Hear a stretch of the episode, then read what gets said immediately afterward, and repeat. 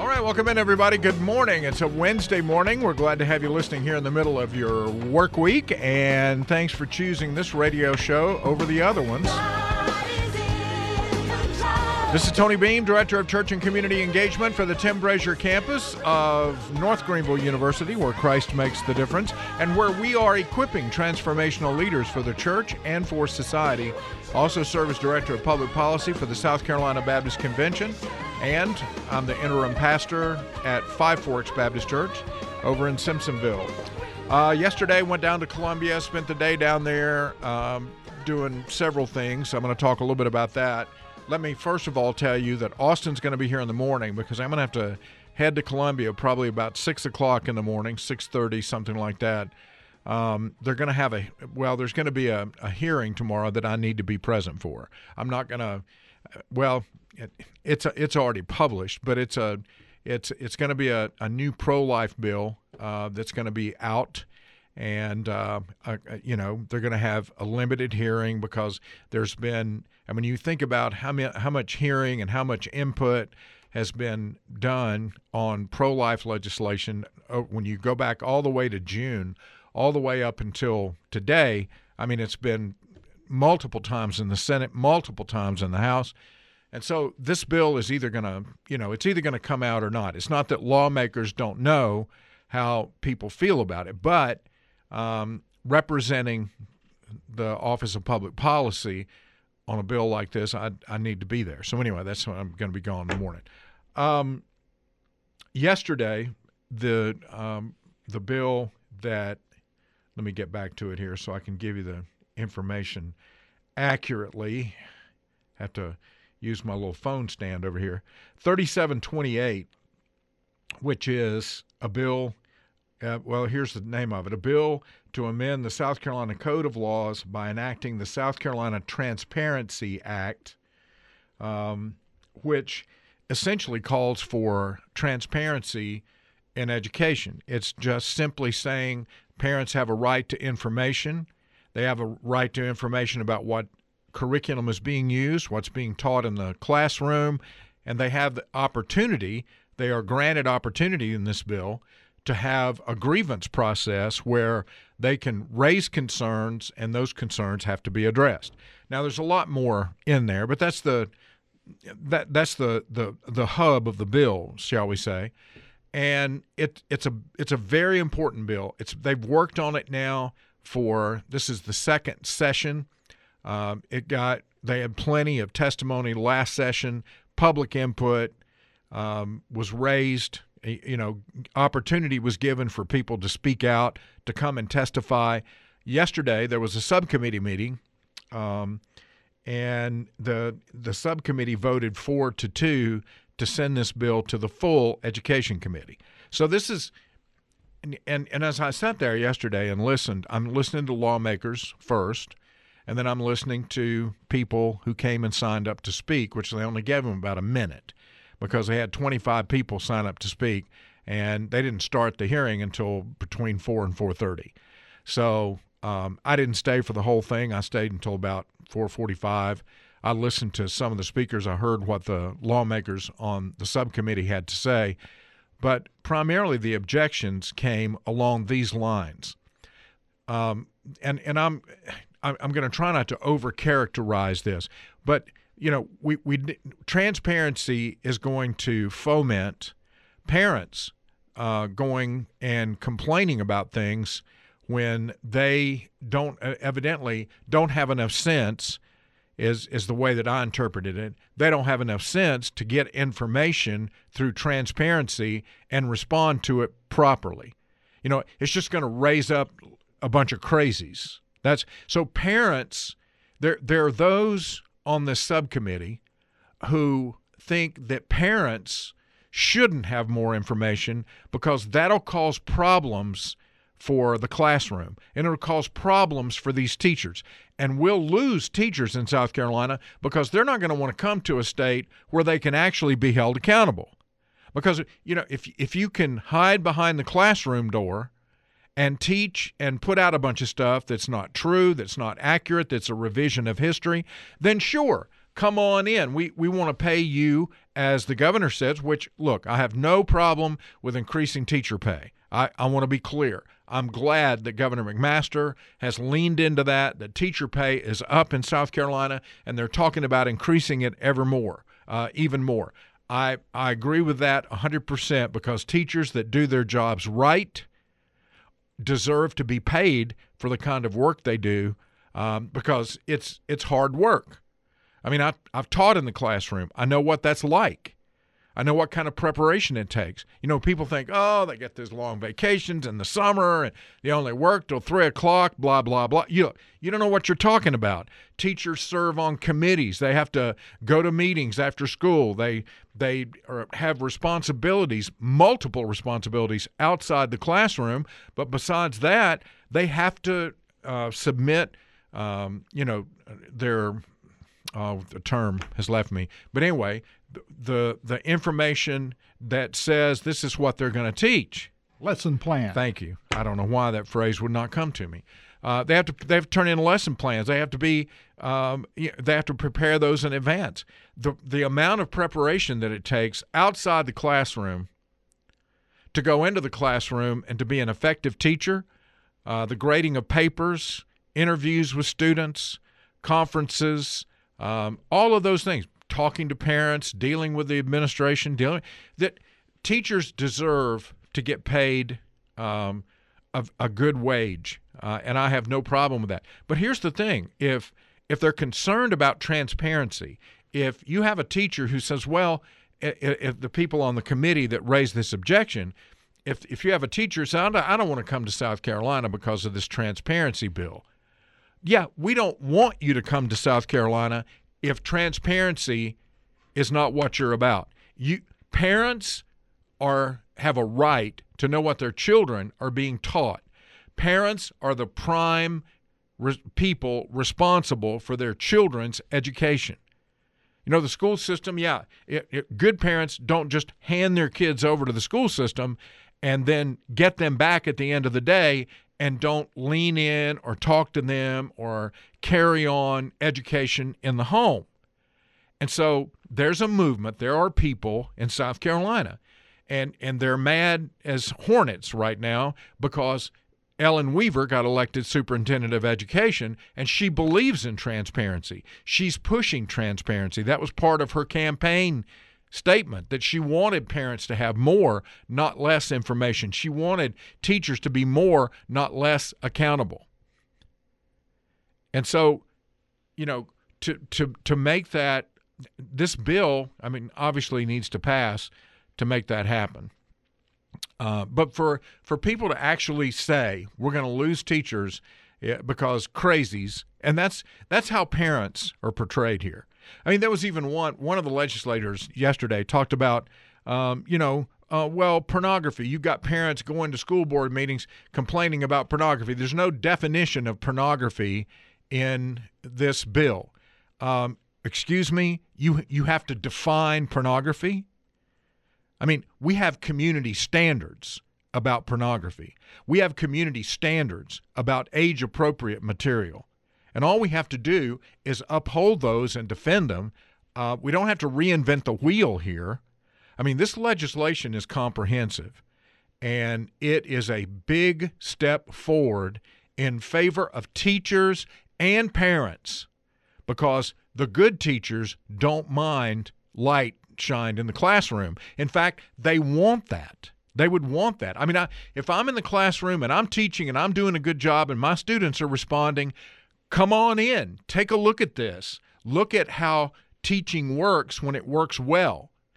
But if I'm in there, you know, teaching uh, the 1619 project on the sly, or if I'm using race and, and making all kinds of statements about race and sexuality that are, are inciting students to divide themselves by race and are giving students information about sexuality that is the responsibility of their parents and they don't need that at a certain age. I mean, we need to know that. Parents have a right to know because it's their responsibility to raise their children. And so when you hear pushback, I mean, I I got pretty hot yesterday listening to some of the pushback on this bill based around well, transparency is a bad thing. You know, we you, you need to leave the schools alone. Leave the education to the professionals. Don't watch. Go do something else. Uh, stay out of your children's lives because the state knows how to raise them better than you do. That's pretty much the mindset that I'm hearing from those who oppose this bill. So thankfully, it passed out of the subcommittee. It's going to the full committee. It will pass the full committee. I mean, this is something that the superintendent of education and the governor both want to see happen. And then it's going to go to the floor. And hopefully, it, I mean, there's going to they'll be trying to make some amendments. They're going to try to add language that will hobble the bill. I think that those amendments will be defeated. I think they'll be heard. I think they'll be voted down, and this bill should pass the House and get over to the Senate. Gene, thanks for calling. To what uh, to what extent is the uh, uh, I don't know the American Federation of Teachers or the Teachers Union involved in this process as adversaries of, of transparency in the classroom? I mean, well, that, like I said, I'm I, sure they're out there, and I'm sure they've infiltrated the uh, the public school system. Well, like I said, I I didn't listen to all of the testimony, most of it. Um, that I, you know, there were teachers who were, you know, standing up and saying um, various things, but they only had a minute. The most of the testimony that I heard that really bothered me came from a couple of representatives on the committee, and their, you know, the arguments that they made against the bill, and and they were clear. They were saying, "Oh, we want transparency." But here's right. the questions we have about the bill. Well, the questions they had were all geared to work against full transparency. It was to limit transparency in some way by either scaring people into thinking that we'll never get teachers to come because they're going to be falsely accused and making people think that parents are a bunch of kooks generally who go to school board meetings and rant and rave. I mean that uh, it it's it's very insulting uh, it's talking down to people. It's treating parents as if they're second class citizens and that they have no role in their children's education. And that kind of stuff has to stop. Gene, thanks for the call. I appreciate it very much. Okay, why is juvenile crime going through the roof? According to the Wall Street Journal, since 2019, there's been a 30% increase in homicides by juveniles acting alone and a 66% increase in homicides com- committed by multiple juveniles. In other words, those roving, running around in a gang or acting in concert. 30% increase, 66% increase f- for juveniles in a group. I mean, this is unbelievable. You, you realize for 25 years, we've seen a steady, or we saw, I should say, a steady decrease in the number of crimes violent crimes in particular, committed by juveniles. In the last three to four years, the numbers have completely reversed, and any gains that were made in cutting down juvenile violent crime has been erased because of the environment that we're in.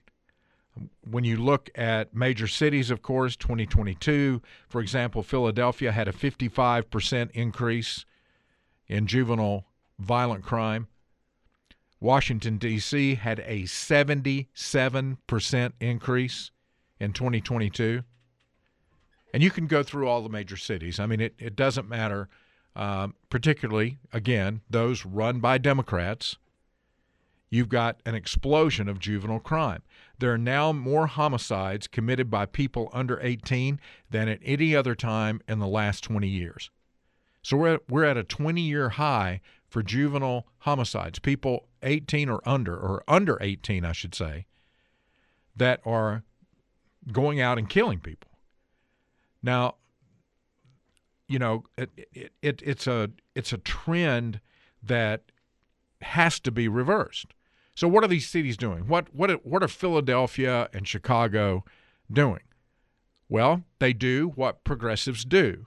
They look at a problem and they come up with a solution that has nothing to do with the problem, that does not affect the problem even a little bit, which fascinates me. Look, progressives are not ignorant people. They they they can look at the data. They can they know the numbers And then for them to look at the number, know data, know the numbers, and then to enact some of the laws that they say are going to improve or make this problem better is just stunning to me. For example, in Philadelphia and Chicago and D.C. and some of these other cities, they've enacted curfews.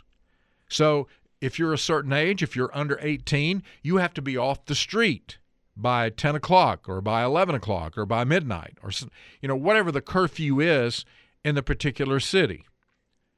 Here's the problem. Most juvenile crime takes place after school. In other words, before the curfew goes into effect. Right after school, when juveniles are transitioning from school to home or they get home and there's not much of a home for them to go home to, they tend to go back out and the crimes get committed in that window. And so the curf and the second thing is curfews are extremely difficult to enforce. I mean, how you have to stop when you see juveniles out at night after curfew, you have to stop them. You have to verify their age. You can't. Um, and what are you going to do? You're going to make them go home, tell them to go home, um, and then they move in that direction, and the police go off in a different direction, and the juveniles come right. I mean, come right back out. There's unless they're taken into custody, then just simply telling them that you're supposed to be at home is not going to cut it. So you know, there's in, in a lot of these cities, because of the reforms that went into place after the George Floyd, um, after George Floyd's death, and after the riots that ensued, and and once again, I feel like every time I talk about George Floyd, because it was blown up into this huge issue over race and led to the rise of the Black Lives Matter movement the justice system never mentioned race when they tried Chauvin or the other officers, or it was never brought up in the courtroom. They were not charged with any crime related to race because the, the race was not an issue in the crime, except for people who exploit race for their own purposes and make it an opportunity for them to make a name for themselves or to get rich, as in the case of the Black Lives Matter movement, a lot of the leaders of that movement got very rich. Candace Owens has a documentary at Daily Wire if you want to go to watch that. I mean, everything that she puts out is backed up by facts and it's uh, it it'll it'll turn your stomach. So in in a lot of these cities after the George after George Floyd died, they enacted judicial reform, including the idea that 14 to 17 year olds can't be charged with a crime. For example, in New York City, I mean, most 14 to 17 year olds, even if they commit a crime, are turned over to the custody of their parents and not charged. They're treated like, okay, you know, this is a disciplinary problem. You parents need to go home and take care of this problem. Well, obviously the parents have not been capable of taking care of it. Their juveniles are roaming the streets, committing crimes, and yet the justice system says, okay, the solution is to tell the parents they need to be more involved, and that'll fix it. And of course, oddly enough, that's not working. So, why are we seeing this, this spike? Well, if you look at the two sides politically, uh, you'll see very different ideas about what's causing the spike. Progressives say, here's what we need to happen. There's not enough government spending. I'm shocked that progressives would say that government is the solution. We need to pour money into these neighborhoods in Philadelphia, D.C., um, in Chicago, uh, in Detroit. We just we just need to inundate these areas with government programs and government spending. If the Republicans weren't trying to get the national debt down on the backs of our young people, then they would have the money that they need in order to do what? Be better armed? I mean, the, spending money on government programs is not going to discipline juveniles, nor is it going to convince them that they need to stop committing crime just because money's pouring into the neighborhood projects. progressives also say, as you might guess, it's easy access to guns. If we just had better gun laws, then juvenile crime would go through the floor because the juveniles would not be able to get the guns. Well, I got news for you. All of the cities, the major cities that are experiencing a spike, tremendous spike in juvenile crime, are cities that have the strictest gun laws in the country. Gun laws are not going to matter. Gun laws don't keep people intent on committing violent crime from having the means to do so. These shootings that have happened in California over the last few days, I mean, California has extremely strict gun laws. These it, either these people are getting weapons legally or they're breaking the law and it re- does it really matter which it is? They're arming themselves and killing people. And so, but but for everything, if you're a progressive, every problem related to crime is an opportunity to pontificate about gun control. In fact, talking, uh, President Biden came out, he put out a tweet um, and he made a statement or released a statement from the White House saying, asking Congress to send an assault weapons ban to his desk right away. Now, that's in response to the shootings in California.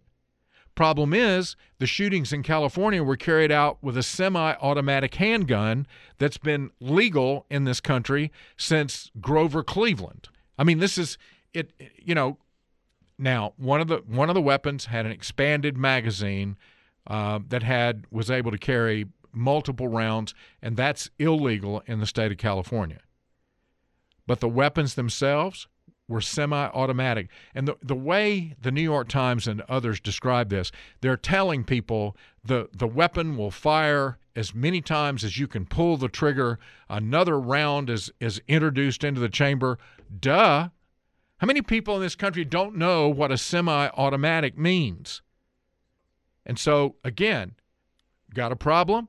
Got a crime problem? We've got the solution gun control. Take the guns away from law abiding citizens and then these people that are lawbreakers are going to feel sorry for us, I guess, and they're not going to bring their guns because they know that we won't have one. I mean, is that that that seems to be the logic behind some of these progressives and their ideas? Um, here's some conservative ideas about how to address this problem. Soft on crime policies that were instituted after George Floyd's death are part of the problem. This idea that 14 to 17 year olds should be released to the custody of their parents. Now, I don't know if you followed this story, but over the weekend in the New York subway, Adam, Adam Klotz, who is a very popular weather person, um, a weatherman over at Fox News, was attacked by a group of juveniles on a New York subway. In fact, these juveniles were harassing an old man they tried to set him on fire. They set his hair on fire. And when Adam Klotz, Klotz tried to intervene, they turned on him and, and beat him to the point that he had to go to the hospital. I mean, he ended up with black eyes, he had bruised ribs and other injuries from just being pummeled by a group of juveniles. Now, three of them were arrested. Three of the juveniles were picked up but because of their age, now now get this, they assaulted. They were assaulting an old, an elderly man. Adam Klotz tried to intervene. They beat him to a pulp. Three of the assailants are taken into custody and immediately released to their parents without charges being filed because they were between 14 and 17, and that's the law in New York City. Now, I, don't, you know, call me crazy, but if if that's the kind of laws you're going to put in place, this is the kind of violence you can expect. If juveniles know that there's no discipline, I mean, if 14 to if if somebody between 14 and 17 knows they can go out and beat somebody along with their compadres to a pulp on a subway, and then mom and dad get called, come down to the police station and take them home, why would you not do it if that's what you're inclined to do? There is no deterrence. Eric Adams has to know this, the mayor of New York. He was the police chief, for Pete's sake. He sees this kind of stuff all the time. So, I you know I I don't see anything changing until we we see some of these problems addressed along the lines of the justice system, but also, and this is a more difficult uh, solution, but the vast majority of these juveniles that are committing violent crimes, there's no father in the home. And a lot of them don't even have a home. I mean, they don't have a stable home they go to. They come from drug neighborhoods where, you know, their mom is a crack addict and their dad's not there. Um, what what kind of what kind of life do you think they're going to going to live? I mean, we've got to, if we we've undermined marriage and the family and the home in every way possible in this country. And now we're surprised that the end result is dysfunctional homes that turn out juveniles that want to commit violent crimes. I I don't understand how we could think that that would not happen. That has to be that's going to be a natural response. So we need to address the problem of the family. We need to stop the destruction of the family. We need to encourage moms and dads to get married, stay together, raise their children, and pass along their values. That's kept America stable for over 200 years. It's just been in the last 40 years that that's begun to break down along with the breakdown of the family. And of course, the final thing is these COVID lockdowns that played a role. I mean, you, you had students that were kicked out of school. We closed all the schools. It affected their mental health. It affected them physically. Their schedules got upended. And I mean, it's just a bunch of setbacks. And it has been a motivator for this rise in juvenile violence because of the effects of the shutdowns, what it did psychologically to a whole generation. Eugene, thanks for calling. Well, good morning, Dr. Tony. You good see, morning. from my perspective, this is not rocket science. It all began with the breakup of the home. And, and there are no values, there is no respect for life. Case in point, the abortion issue. They are now seen in several states. Hey, it's okay to murder that baby in the womb. So if I shoot a few people, what's the big deal? Well, that's a that's actually a very good point, Eugene. I appreciate you calling and making it. Look, there's a there. It's not only the idea of a problem with parents and the home and the breakdown of the home, although that's a major problem, but you do have a mindset in this country. If it's okay to kill babies all the way up to birth, and the and progressives that's what they want. In fact they want if if the intent was for the baby to be aborted they're fine if the baby is a, is killed after it's born. I mean if if the intent of the mother was abortion. So if if that's the mindset that people are growing up with then life has no value if it has no value in the womb why would it have any value in the street and these juveniles pick up on that and then they act on it I just I just have a question for progressives, and I think it's a fair question. It's not a gotcha question. What is it about progressives that makes them apparently incapable or at least have difficulty in quoting America's founding documents? You know, if you're going to quote the Declaration of Independence, if you want to be president of the United States, and you decide you're going to quote that, you should be able to rattle off the words endowed by our Creator with certain inalienable rights, among those the right to life, liberty, and the pursuit of happiness. I mean, you, you should be able, uh, you know, a, a first grader should be able to do that. And certainly, if you're a leader, political leader in this country, and you want to be president of the United States, you should be able to do that. But this is this is Joe Biden when he was on the campaign trail back in March of 2020 when he tried to quote that line from the Declaration of Independence. We hold these truths to be self-evident. All men and women created by go. You know the you know the thing. You, you know you know the thing. One more time, okay? I mean that's that. It's not enough just to hear that once. We hold these truths to be self-evident. All men and women created by go. You know the you know the thing. You, you you know the thing. Now that's he wanted to be president and he is. And he can't quote the Declaration of Independence. Now you can you can lay that at the feet of Joe Biden and the fact that his mental acuity um, is diminished by his age. I mean, look, I I've been honest and upfront. I can't remember things the way that I used to. I mean, I was trying to remember the phrase lesson plan a while ago. And because I haven't been in that world for a while, you know, it's rattling around up there. But it just, it, you know, it, it took me a minute to retrieve it and it took me and Gary together to get it. And, and all, all I'm saying is that happens as you get older. It's part of the aging process. Now, I do a lot to try to keep my mind sharp.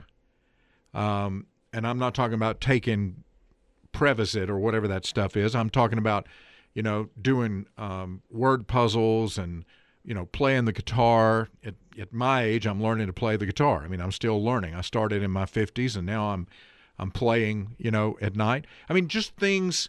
I, I take on new challenges. I, I read. I listen to podcasts and books you know audible books and i i try to write and keep doing that on a regular basis and it keeps the mind sharp but you're still going to lose a little bit with me it's names sometimes and particular phrases but the declaration of independence when you're a public official now kamala harris quoted the declaration of independence when she was talking about abortion and, and accusing Republicans of, you know, saying, how dare you to Republicans in the Congress who, like Senator Graham talked about yesterday, would like to pass a national ceiling or limit, I wouldn't say a ceiling, but a limit to abortion 15 weeks. United States would be then among most of the developed countries of the world. Now, I don't want a 15 week abortion ban. In South Carolina, I want to ban abortions beginning at conception because I believe that's when life begins and that's when rights should be applied. But on the national level, I get that the political will is not available to get something more than a 15 week ban, even if the political will is there for that. But that would make a federal limit so that states couldn't go beyond 15 weeks and a lot of states now, like California, New York, uh, Illinois, I mean, those are sanctuary states for abortions at any time during the pregnancy. I mean, this is a, a, a national 15 week ban on abortion would save a lot of babies in the womb. It would. It's not perfect. It's not as far as I want it to go, but then each state has the ability to go farther. That's what the overturning of Roe versus Wade was all about. So Kamala Harris gets up and she's railing against this. She's saying that you know Republicans are trying to get between a woman and her doctor, that Republicans are uh, trying to take health care away from women because the latest mantra that progressives roll out is the fact that abortion is health care, which is, yeah, at, first of all, it's not a good thing for the woman and it's the killing of a baby. Where health care fits in that process, I can't imagine. You're hurting a woman, you're making it more likely for her to have issues down the road. Maybe she can't get pregnant when she wants to. Maybe she has an increased chance of getting breast cancer or something. I mean, it, it, so it hurts the woman. And if not those things, psychologically, even if she doesn't admit it. And the baby, the life is taken. Where is health care in any of those things? So Kamala Harris decides that she's going to quote the Declaration of Independence to bolster her argument. But notice the things that she omits when she speaks about it. Here we go. America is a promise. It is a promise of freedom and liberty. Not for some, but for all. Okay, by the way, up to this point, she's exactly right. America is a promise of freedom and liberty for all. But when you begin to talk about that and expand it and talk about where that promise comes from, it would behoove you to know what you're talking about and to include all of the words in the context so that what you're communicating is the truth and not a distorted version of our forefathers' wisdom. Here we go. A promise we made in the Declaration of Independence. Oh, let's hear it. that we are each endowed with the right to liberty and the pursuit of happiness. Okay, so we're endowed with the right to liberty and the pursuit of happiness, and and we're endowed by who?